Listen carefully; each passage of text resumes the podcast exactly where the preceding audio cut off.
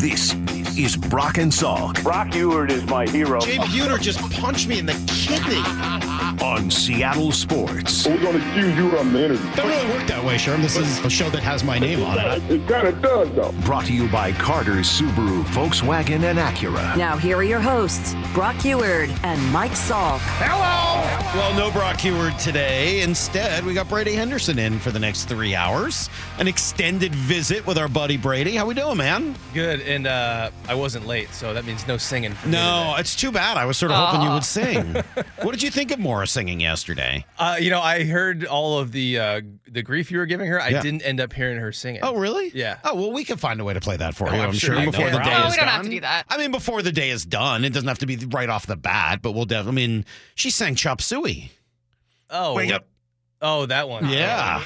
I don't know It if I can want to be hear right that. Oh, I think you do actually. I, I she changed the lyrics. It was uh, really tremendously well done. So yeah, no singing for Brady. Thank you for being on time. We don't really, you know, force our guests to sing. Generally, that's never been a. But maybe we should institute that policy. Oh, that's the only thing that's been getting me here on time is the fear of The fear of singing. sing. Yeah. Yeah. I like the idea of doing it to like Dipoto or like whoever the next coach of the Seahawks is. Something Yeah, like let's that. see Like, how that goes. Yeah, you're gonna have to sing. I don't know what to tell you, Pete. I guess it's not Pete anymore. All these years, Brady, are Yeah. you sad that we'll no longer be waiting on Pete? I, I'm going to be honest with you. That was one thing that crossed my mind is we have heard the famous Mike Salk line that it, like clockwork comes over the airways at 9:30 every Monday. During Yeah. the, se- still waiting on Pete. Just waiting on Pete. yeah, no longer going to be waiting on Pete. Right unfortunately. now, we'll be waiting on somebody else. But uh, any final thoughts on that? I want to mostly dig into the coaching search today, but uh, you know, it's been a couple of weeks now. Any any kind of looking back, final thought? I was with a buddy of mine last night, uh, my friend Chris, who both of you guys have met, and he's like, "What do you think really happened with Pete?" Like, he's like, he was shocked. He is a, I would say, Chris is a sports fan, but not like a day to day obsessed, you know, ups and downs of everything that goes on. He watches the games. He'll probably listen occasionally, but he's not like an engaged everyday sports fan. He's like, I was shocked.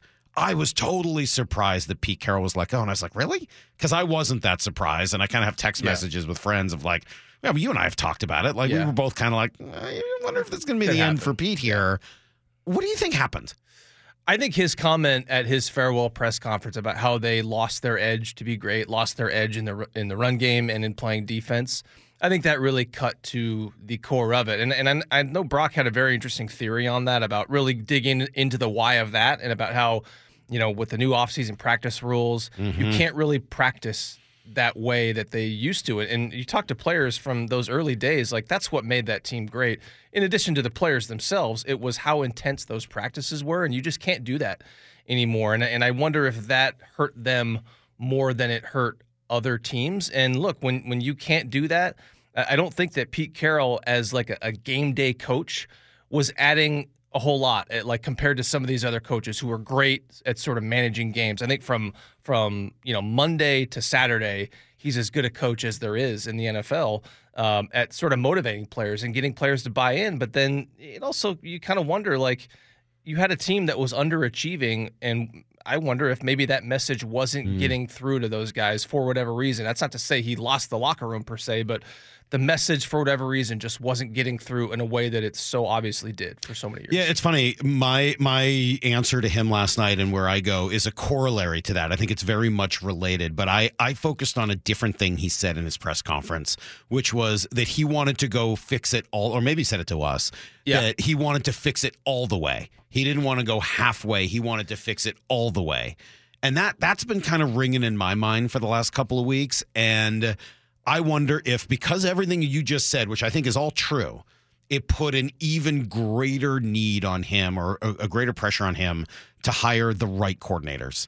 And that over the last half decade or so, they just haven't had the right coordinators. If Pete's not bringing that extra juice on Sundays, which is fine, you better have a coordinator who can do it. and he wasn't, and he c- And he he hasn't done that. Yeah. And I, I still have my my pet theory, and I can't prove it. It's just gut. I have no behind the scenes knowledge.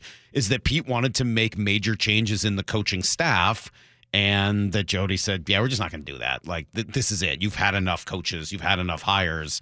I've just kind of lost trust that that's the way this is going to work. Right, and and that's not to say that she wanted necessarily to stick with the coordinators that they had because Right. I, I don't I mean Shane Waldron I don't think he No, was going to be. I don't trust you to hire the right people. Right. Yeah. That Yeah. that's kind of ultimately where I've landed. And that's gut feeling that has nothing to do with fact. That is not a report. Yeah. That's no behind the scenes information or anything like that. I want to be very clear. It's just been kind of my gut feeling on how that that final conversation may have gone down and why Pete ultimately isn't here. But that puts us now, you know, as the Seahawks go really methodically looking for a head coach. We talked to Tom Pelissero yesterday, and he b- truly believes that this is open. I, I don't think that there is a favorite right now in Seattle. That's that's my honest opinion. Obviously, he goes from on from there. But he he truly believes there is no front runner right now. That everybody who's in this is being interviewed legitimately with a chance to be the next coach of the Seahawks. And so I got to ask you a question. For with all of these names that we've heard, why isn't Mike Macdonald? Why wasn't Mike Macdonald interviewed? Like that's the one thing that came out of this over the last couple of days. He's defensive coordinator in Baltimore. Yeah. KJ lo- I mean, was raving yesterday Yep. about everything the Ravens do. Uh, what's his name? Stephen Ruiz was on the station yesterday, I believe, with Bump and Stacy. And listen to what he said about Macdonald. beyond the stuff that you can even see on the field, like you can watch his film and see why he's such a great defensive mind, why the Ravens are so good on defense. But like when you talk to people that work with him and work under him, it's his ability to teach and to relay messages.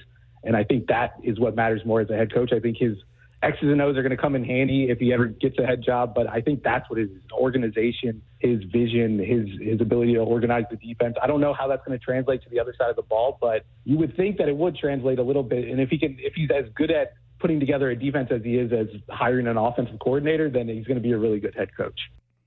Why haven't they interviewed him? Uh, yeah, I, I'm not entirely sure of that. I think I I think what we can say is that they definitely missed their window to do that. Now, the way the the cadence, the interview cadence works, and the rules that the NFL hands down, um, in order to do a second interview with a candidate who's still in the playoffs, they would have had to interview him. Um, I think the the during wild card weekend. Uh, and they didn't do that. Now, did they not do that because they didn't get the request in time because they he wasn't really on their list at that point? I don't know. Um, but for whatever reason, because they didn't interview him that week, Right. they now have to wait until Seems after. bizarre that they wouldn't have done that. And and the only thing I can take from it is that they actually just aren't really interested in hiring a defensive coach. That when when when push comes to shove, yeah, they've interviewed Evero, they've interviewed Graham, but that when push comes to shove, they just want to hire a guy that's on the offensive side of the ball. I- you know, I, I've heard that there's interest in Macdonald in the building, and uh, you know, I also don't know why you would cast such a wide net, um, which the Seahawks are clearly doing. I mean, Right. there's at least nine guys that they've interviewed at least one time, and I think that there's, I think that there's more people in play than just the nine that we know about. Why would you not interview the coordinator from the best defense in the NFL, from one of the most stable organizations in the NFL?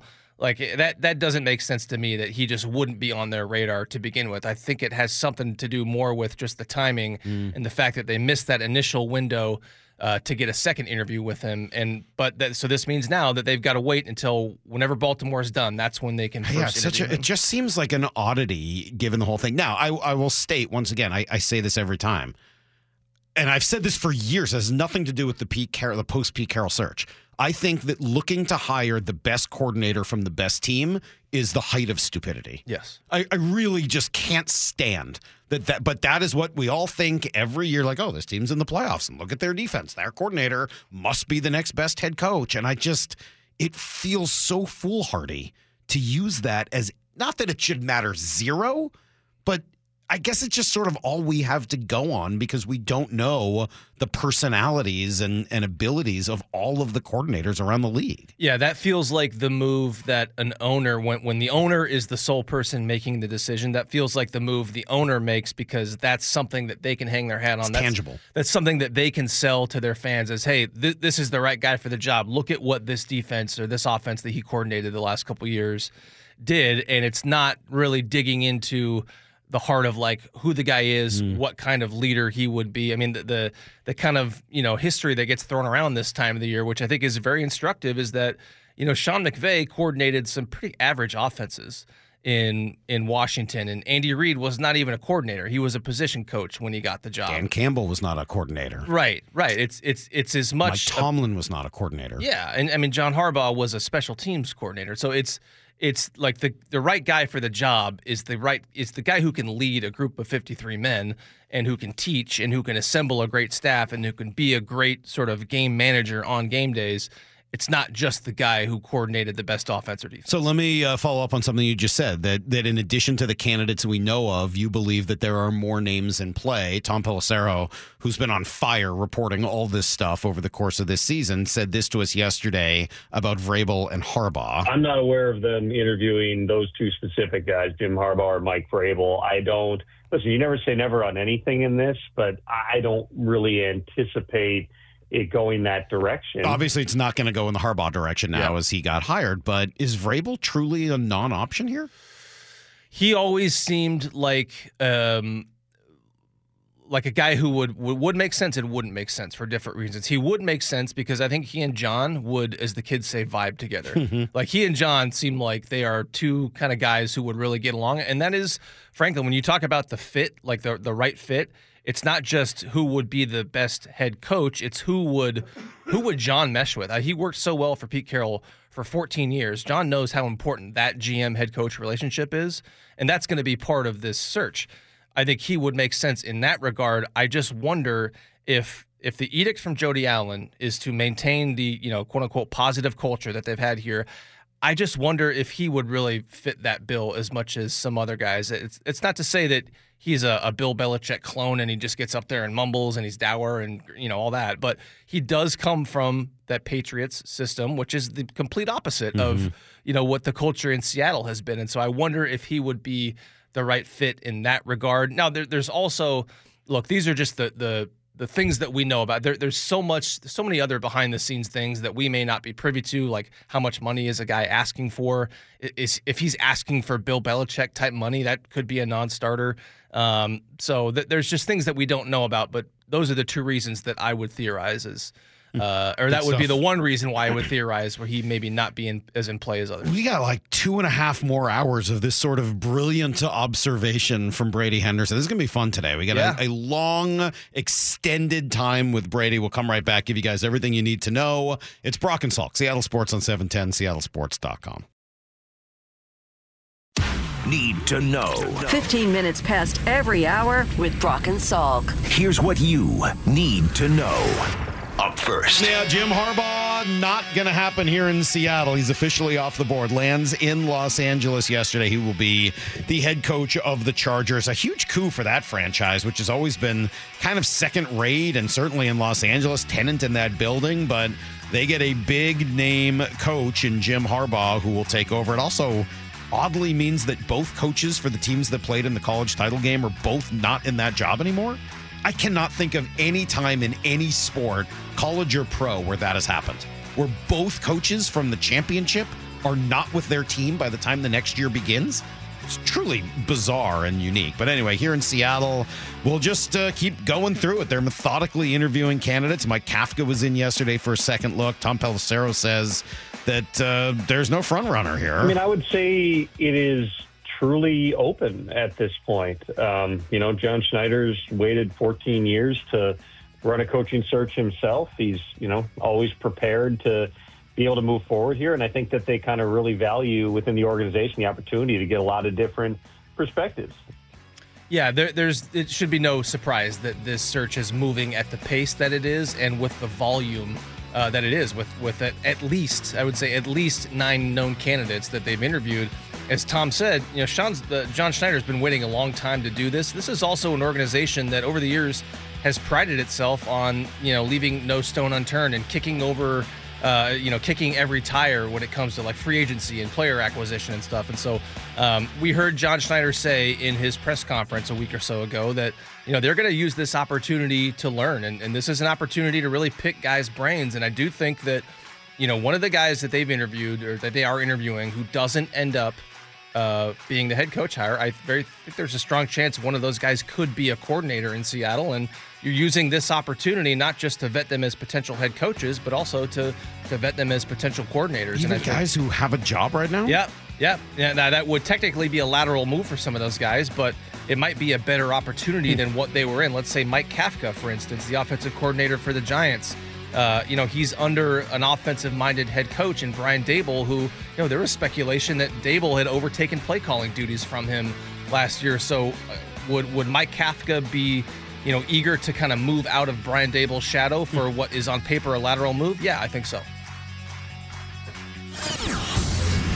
Here's the second thing you need to know. Well, yesterday we found out that Beltré, Helton, and Mauer were all headed to Cooperstown. Mariners fans going to be understandably looking at next season as a big one. Ichiro and Felix both going to hit the ballot for the first time. Ichiro is obviously a no doubt surefire first ballot guy, possibly unanimous. I mean, uh, Mariano Rivera is the only guy to do it. Junior didn't do it. Jeter didn't do it.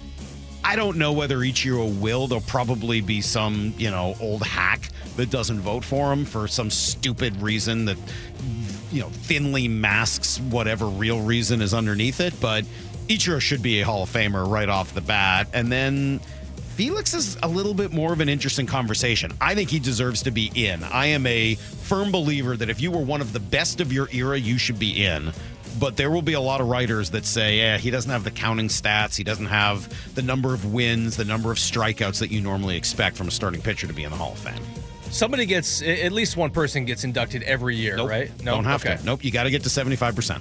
If nobody gets to 75%, nobody gets in. Okay, that, that's interesting because one of my thoughts on the Baseball Hall of Fame, and as you know, I'm not a baseball Yeah. guy. There's just too many people in there. I mean, I see guys on the ballot like Ian Kinsler is on. But he's not going to get in. No, but okay, but is it? But Anybody, there's other guys. it- anybody who played for a certain amount of time or racked up a certain gets on the ballot. okay, So, so you'll see a lot of names on the ballot. If they fail to get, I think it's five percent of the vote, they're off by the next year. So you have to get five percent just to stay on, and you Okay. have, and you can only stay on for ten years. And once somebody gets to seventy-five percent, they're in. I see. I so see. you'll Okay. see a lot of names that kind of. Ian Kinsler's not going to be a Hall of Famer, Right. Felix should be. And, you know, I personally would not have voted for either Helton or Mauer. I would have voted for Beltré. Just the sheer numbers are so out of control. But I said it yesterday until Manny Ramirez and Barry Bonds and Mark McGwire and Alex Rodriguez and Gary Sheffield, until the best players of their era are in the Hall of Fame, it's real hard for me to put these other guys in. Here's the third thing you need to know. Nice win for the Kraken last night. A great time at the game. They looked really, really good. Touch out for Eberle. Taken away from him, and now Pitlick with the breakaway pass to Donato. Donato moving in. Backhand shot stopped by Daccord. A clear breakaway for the former Kraken forward. And now at the other end, it's Tatar. Score! That was a good piece of up and down action right there. Great save on one end from Joey Daccord. Great goal on the other for Tatar. That was his first of two. Wennberg, McCann, Tanev, and Schwartz all scored as well. And uh, Vince Dunn looked really good in getting back on the ice. That's everything you need to know. Uh, we do a quarter past every hour here on the Brock and Salk Wait, Show. you, you didn't want my thoughts on the Kraken? I didn't. No. Okay. Do you have thoughts? Uh, actually, no. No, okay. One of the great Calabro moments. Have you uh have you heard this Harbaugh thing? Have you heard? I, I Mora played all the weird Harbaugh stuff. I thought it was it. I thought we had all the weird Harbaugh stuff, but I came across one yesterday that might be stranger than any of the other things we've heard about Jim Even Harbaugh. stranger than his thought process on why he wears khakis. I don't know. I, I mean, as I said, I don't know that I. You know what, More? Let's not rank this. okay. Let's let's let's not choose favorites. It's a Sophie's choice situation. Like they're all they're all so tremendously bizarre choice. that I don't know that I want to choose. But I will play you a little bit of Jim Harbaugh sound, and then Brady, I have to address something that you wrote just this week. We'll do it all next. Brock and Salk, Seattle Sports on seven ten, and the Seattle Sports app. This this is Brock and Salk Back in mornings from 6 to 10. on Seattle Sports and the Seattle Sports app.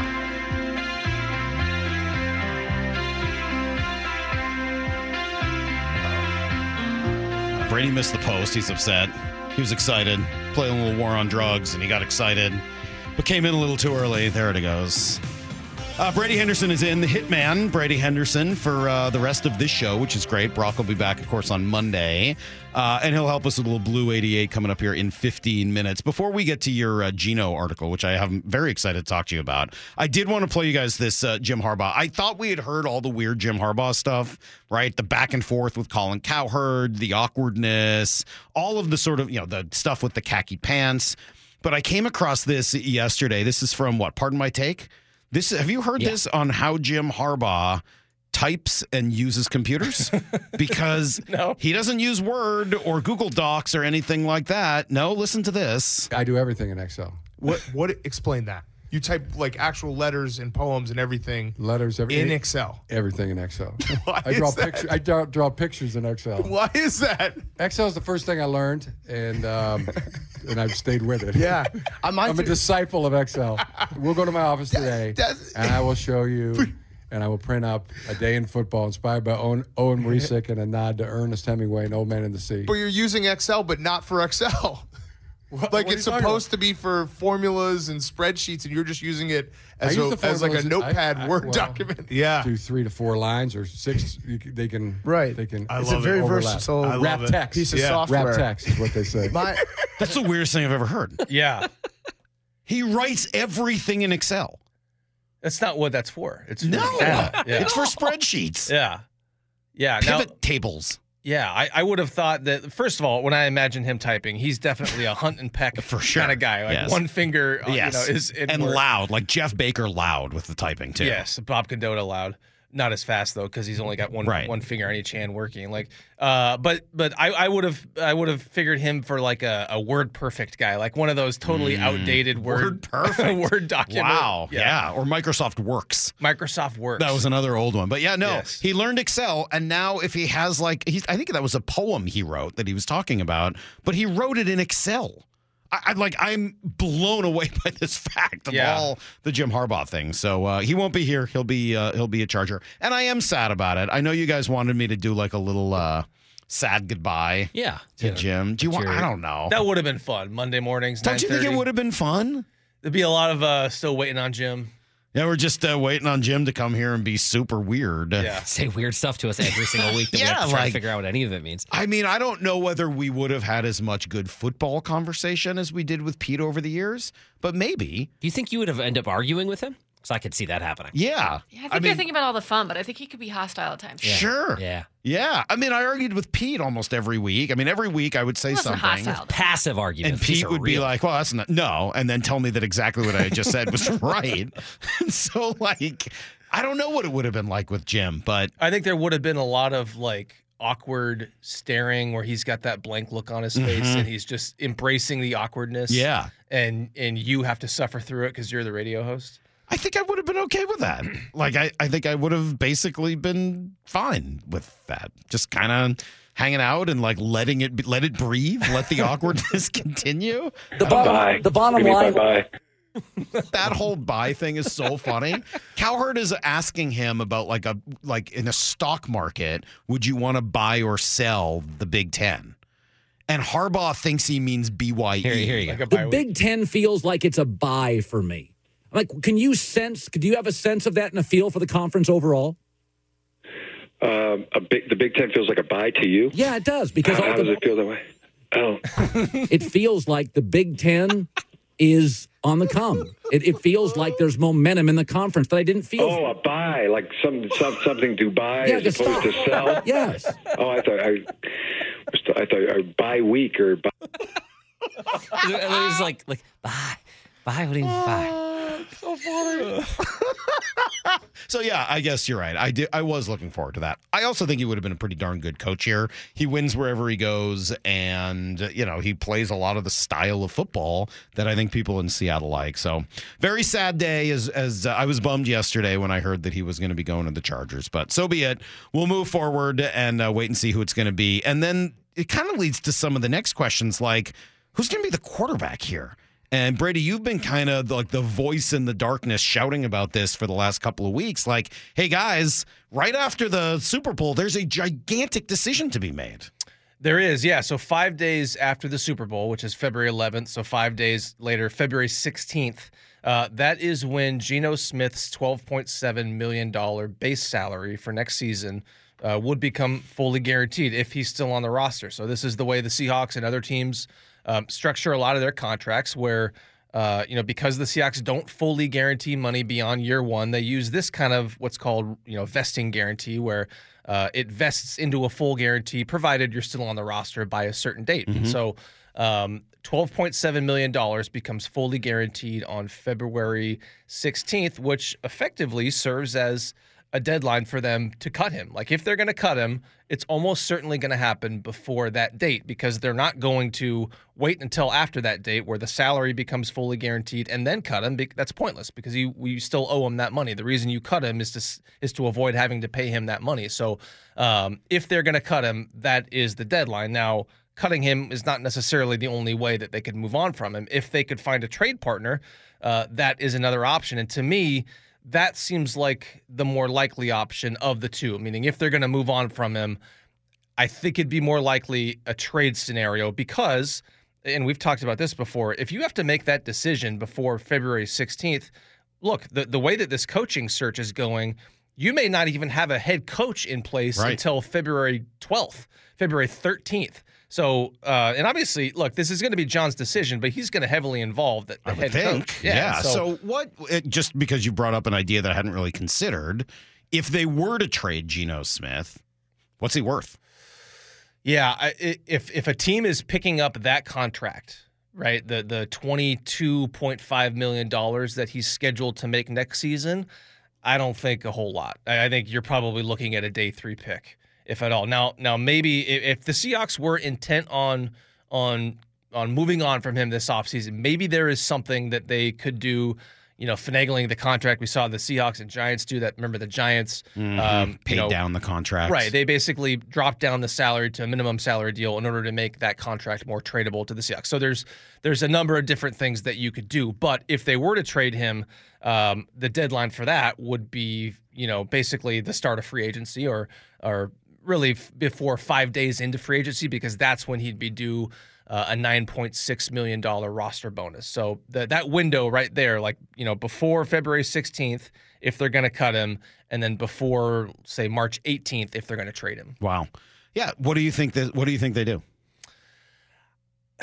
I I think that there's a lot working against both a trade and a release. Um, the timing again of the release being that you know if you if you released him before February 16th, they don't have they they will not have seen any quarterbacks at the combine. They will not have met with any quarterbacks at the combine. So you mm-hmm. don't have a great feel for what's behind door number two and three. Well, you've seen film on them. I mean, Yeah, but you haven't met with those guys. You haven't gotten the measurements on them, the medicals on them that you would get at the combine. So there would be a lot of unknown there. And again, trading for him, I just don't think you're going to get a whole lot in return. I, I think if they were to trade him, it would be more about getting rid of the contract than it would be about getting anything substantial in return. But I think the key point in all of this, Mike, is that look, Pete Carroll was a Geno Smith guy. We we heard that time and time again, and we saw that. Mm-hmm. Pete's no longer here, and there's a new person calling the shots. And I don't think that that uh, John Schneider is a Geno guy to the same degree that Pete Carroll was. And so, the fact that Pete's no longer here, I think Geno's job security is not as strong. it, it, it leads to maybe a bigger, broader question that I don't know that I've heard asked, and maybe we should bring it up for for the first time.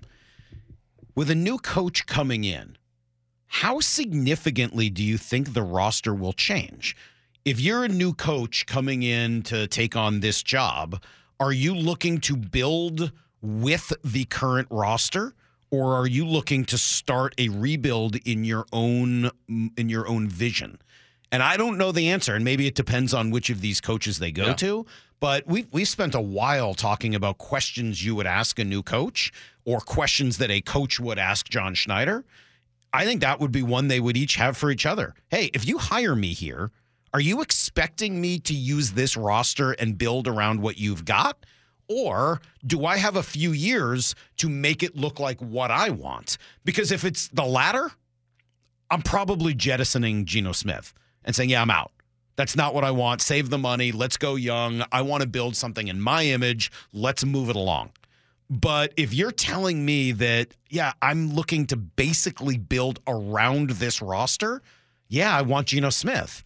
And if I still find a quarterback, fine, he'll be the bridge. And if I don't, well, then we'll go, you know, offensive or defensive line with those first few picks, and Geno will just be it for another year or two. Yeah, it's a huge question. Right, and, that, and that's a great point, and and you know that John Schneider is asking that question to every single candidate. I would hope so. that he's interviewing. Yeah, and and, and it's a really good point because there are certain coaches that are very you know specific in the type of person, like uh, Ejiro Evero, the defensive coordinator for Carolina, who was with um, Denver the year before, who had been with. Uh, the Rams before that. From what I understand about him, he is very rigid in the type of, of defensive players he wants at certain spots. So you know he he he that could be come into play with him. Now he also comes from the you know Brandon Staley, Vic Fangio tree, which Seahawks have sort of been running that defense here, so that may not be a huge departure defensively. But the larger point is certain coaches, if if you know depending on what side of the ball they come from, they might have very rigid standards standards for the types of players they want Mhm. playing defense or offense. And that could come into play here. And, and look, I don't think that John Schneider necessarily wants to, you know, tear down the roster that he's been building uh, for the last few years. There's going to be some of those players that move on just naturally because of production and contract. But yeah, I wouldn't think that he would want to completely start over roster wise. Yeah, I, I think it would be a, a fascinating if I could be a fly on the wall for any of these conversations between John and the coaches.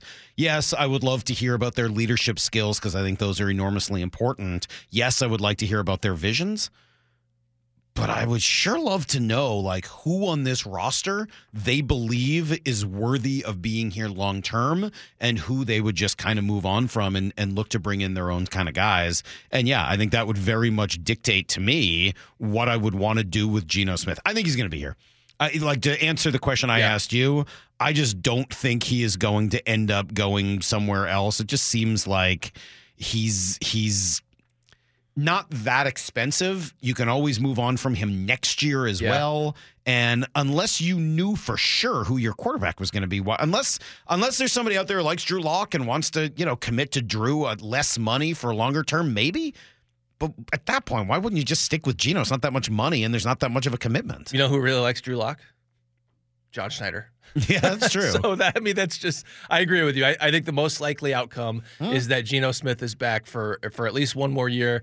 They see if a new coach slash new offensive system can really you know get him back to that you know early 2022 even late 2023 form i just don't think it's a, a sure thing because the guy who was his biggest advocate in the building is no longer there Yeah, well, Stephen Ruiz, I mentioned, was on the station yesterday with Bump and Stacy, and he he's definitely a Geno fan. I thought he showed that the year before wasn't a fluke. Now the question is about his ceiling, like how far can he take this franchise? And I think the, those questions are legitimate. I would like to see him get to play behind a more consistent offensive line. That's something we haven't really gotten to see the last two years in the second half. When he was kept clean, he was one of the better quarterbacks in the NFL. When he was under pressure, he was one of the worst. It's, it's kind of figuring out the right balance and getting an offensive line that can put him in those situations where he has been one of the better quarterbacks. Well, and clearly they had their issues up front on both sides of the ball last year. And yet I posted that yesterday, and Ray Roberts, great point from Ray, comes in and is like, is that because of personnel or is it because it wasn't a great scheme communicated very well to that personnel? I don't know. I don't know the answer to that. yeah i mean they started nine different starting combinations on their but, it, offensive but by the end of the year, when they got worse, they were down to basically their starters. Right. Like that kind of ended when they were better starting nine different combos. Yeah, some in the middle of the season when they didn't have Lucas there and when they were switching guys. I mean, uh, I, er, they weathered that sort of like the Detroit game. That I mean, I can't, I still can't believe how well that offensive line performed in that game in that building with those two tackles that they had. But the a few weeks after that, it really started to show. I think with Geno, he is kind of the the representation to me of this silly sort of way that we just some people tend to look at quarterbacks, players generally, but specifically quarterbacks, where like we are in this age of social media, you know, surface level reaction where you're either trash or you're the goat, and people leave no room for the in between. When in reality, there's a massive swath of that in between, and Geno is in between there, and Mm. sometimes he plays great, like a top ten quarterback. Uh, sometimes he doesn't, and so I think the the difference there is that you know, the the a key variable there is what's going on around him, and there was a lot of stuff that went wrong around him this past season. Well, go uh, read Brady's column on this. It's at ESPN.com, or you can follow him on uh, the X platform at Brady Henderson. Right now, we'll ask him three good football questions. We call Blue 88.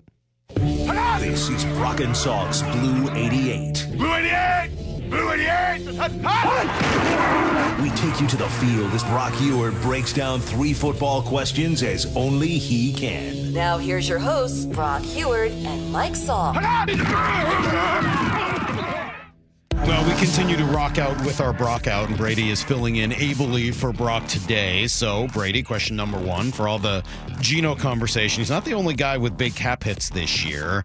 What are the options with Tyler Lockett? He's got a what, $28 million cap number for 2024? What can they do? Yeah, just about $28 million, which is a massive number for, for anybody. And I don't think that they can stomach that cap hit as it is. So I think the two likeliest options are one, you add some dummy years onto the end of the contract and you basically do what's called a simple conversion. I'll, I'll spare you the entire, you know, arcane explanation of that. But basically what you're doing is you're just pushing cap charges into the future. So you're not paying him any less money. You're not making those cap charges disappear. You're just basically borrowing cap space from the next few years, uh, using it this year, and then you're paying that cap charge down the road. That's option number one. I think that's typically a last resort. You have to pay interest on that? No interest. Okay. No, no. You're just you're just pushing so if the it's cap nine charges. million over three years, it's just three million a year. They don't hit you more by doing that. Nope, nope. You're just you're just kicking the charges down the road. Um, so you got to pay for it later, and that's they they. They, they will do that, but it is a, generally a last resort for them. The, the second most likely option is a difficult one, but I think a, a feasible one here. It's you go to him and, and ask him to take a pay cut, and you say, look, let's let's say the salary is 16 million and change.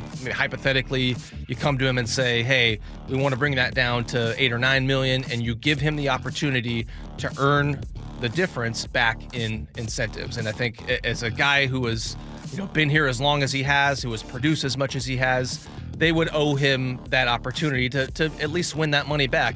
It's rare to get a guy to agree to something like that, to take a pay cut, because the ego gets involved, the agent gets involved. I think in this case, it's feasible because they have such a good relationship with the agent who they've done a ton of deals with.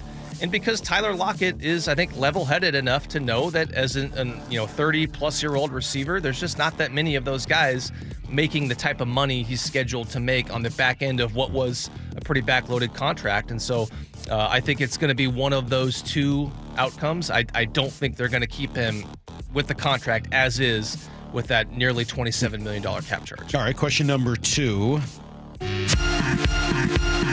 That 27 million number is familiar because not just for Tyler Lockett, that's almost exactly what Jamal Adams is as well. So, what are the options with Jamal Adams? Yeah, I think it might even be a little bit more, maybe closer to $28 million with Adams, unless I'm mixing those two numbers up. But for the for the reasons that I just told you, why I could see Tyler Lockett maybe agreeing to something like that, I could not see Jamal Adams doing that. The, the agent, they don't have as good of a relationship with the agent, and I don't think, frankly, that that Jamal Adams is as level-headed of a guy as Tyler Lockett is. And he and, and look, I think there's, you know, he would be justified in saying, look, you want me to take a pay cut when I haven't been producing in large part because I haven't been healthy.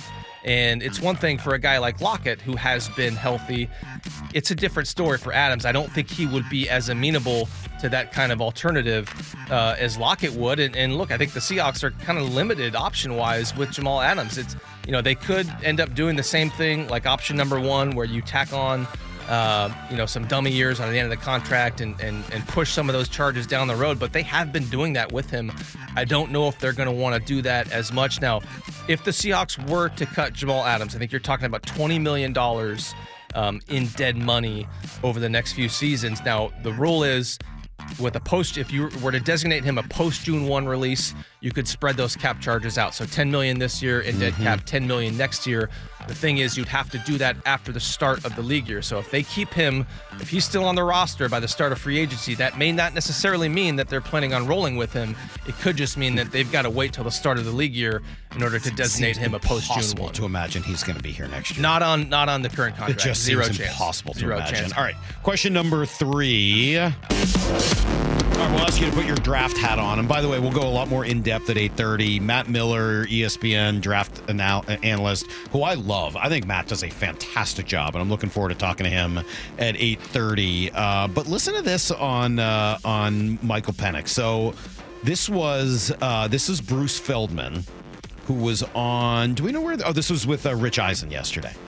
Listen to what Bruce Feldman said about Michael Penix's draft stock. Some people think he is a top, you know, could be a first round quarterback. Some people think he may not get drafted. What may not get drafted? Oh, and, and, and his, that, and his name is his name is Michael Penix Jr. he may not get drafted in some and the, scouts' cons- minds. the concern for some people is going to come back to the medical piece because he did have four season-ending injuries. Mm-hmm. So ultimately, that's going to be what the doctors tell you know say that. But then there's other parts of this where people are like, you know, I don't think he's a he's we have a third round grade on him based on some of what they look. And this guy, if you watch the Texas game in the semifinal, was spectacular. Brady, where do you think Michael Penix goes? He's going to get drafted.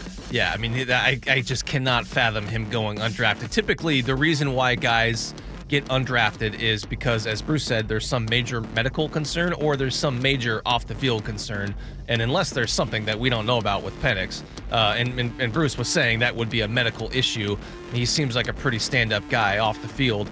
Um, but I do think that, yeah, I mean, the major injuries, that that is a that is an aspect that can get a team to really drop a guy down on his draft board. I also wonder if, you know, maybe just the the, the frame. Like he's not a small guy, but he is kind of a narrow guy. Uh, He's can- high cut.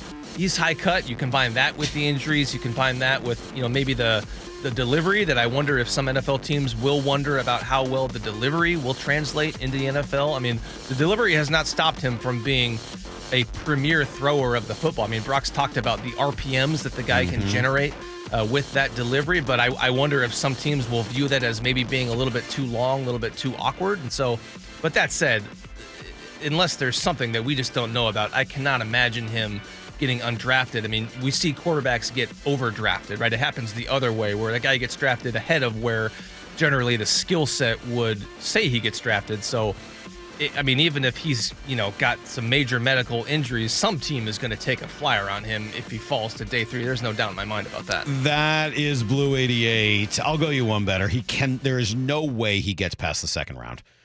Even with the medicals, because generally what I've always heard about second rounders is first round grade, but a medical risk. Okay, he's a risk because he had those surgeries, but he played for two full seasons after the surgeries And stayed healthy. and stayed reasonably healthy throughout. I'm sorry. He may be a risk, which drops him out of the first round because I think he's got first round talent. Okay, fine. Second round.